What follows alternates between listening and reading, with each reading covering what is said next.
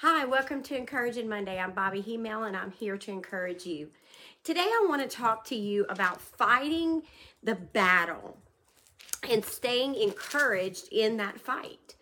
You know, life can be a battle every single day.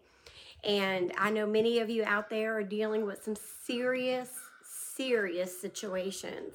It may be about to lose your home. It may be um, that you've gotten a very bad report from the doctor. Right now, my stepfather is fighting with being able to walk again. Um, it could be that you don't have enough money to pay your bills. It could be that you feel overwhelmed because of a new baby. There's so many reasons that you can feel bombarded and overwhelmed. But today, I'm going to give you the key to winning that battle. Are you ready? The key to winning that battle is praise. Absolute praise. And then you say, Well, Bobbie, how can I praise when nothing's changed?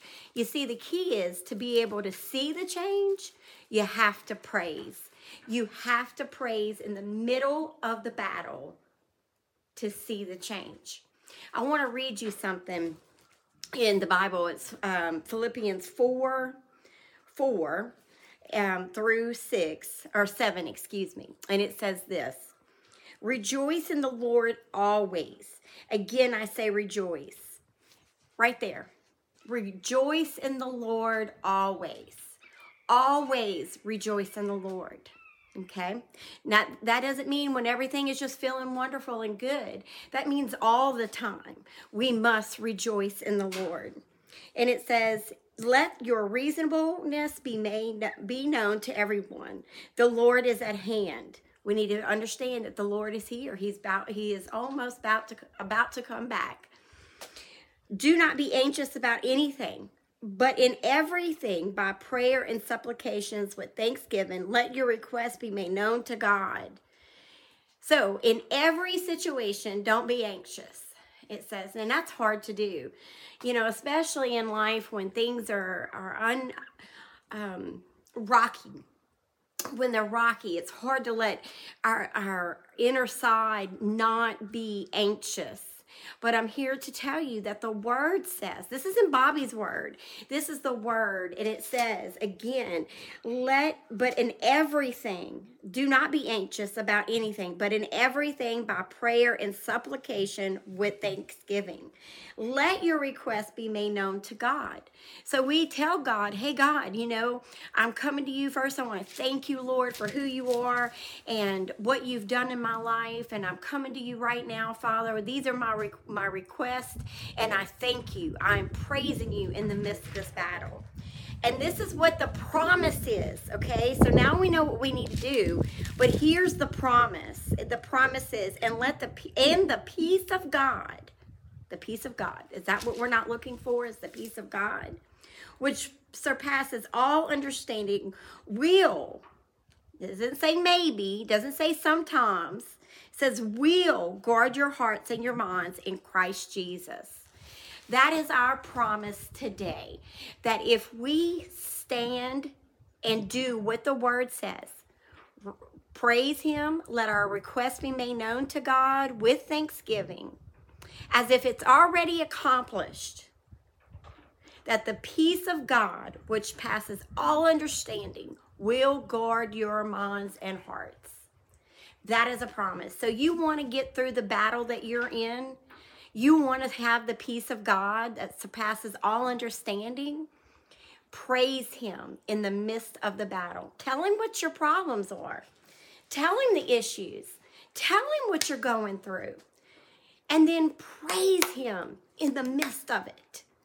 That is what moves the hand of God. And you will, no matter what's going on, let's forget if anything changes. That's going to come to pass eventually because seasons change. But in the midst of it, if we will worship Him and thank, be with thanksgiving, we will see the victory. Today, if you don't follow the Lord Jesus and you've never made him the Lord of your life, I want to give you that opportunity today to have the promises that are filled in the Word of God. The promises only are for those who who have made the Lord their their Savior. So if you've never made the Lord your Savior, I'd love to lead you in a prayer. It comes not by the prayer that we say, but by the the uh, the heart. Think about that just a minute. It's not just a prayer we say, but the sincerity of our heart. If you're sincere and you want to make the Lord your Savior, pray this with me. And would everybody on the other side of this screen pray for those who are saying this prayer with me? Dear Lord, we come to you right now in the name of Jesus with a sincere heart.